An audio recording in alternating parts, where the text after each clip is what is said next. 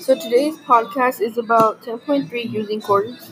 To find the measure of an arc using a chord in the same in the same small circle or in, in congruent circles, two minor arcs are congruent if if and only if the corresponding chords are congruent.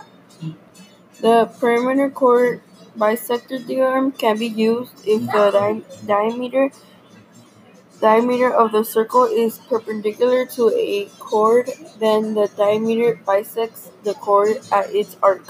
Using the congruent chords, I can find the radius by putting together what they give you at first, then divide the, the number that is given. Then, since they since they would be exponents, you do the exponents, then you add it, and then you square root, and that's that would be your radius.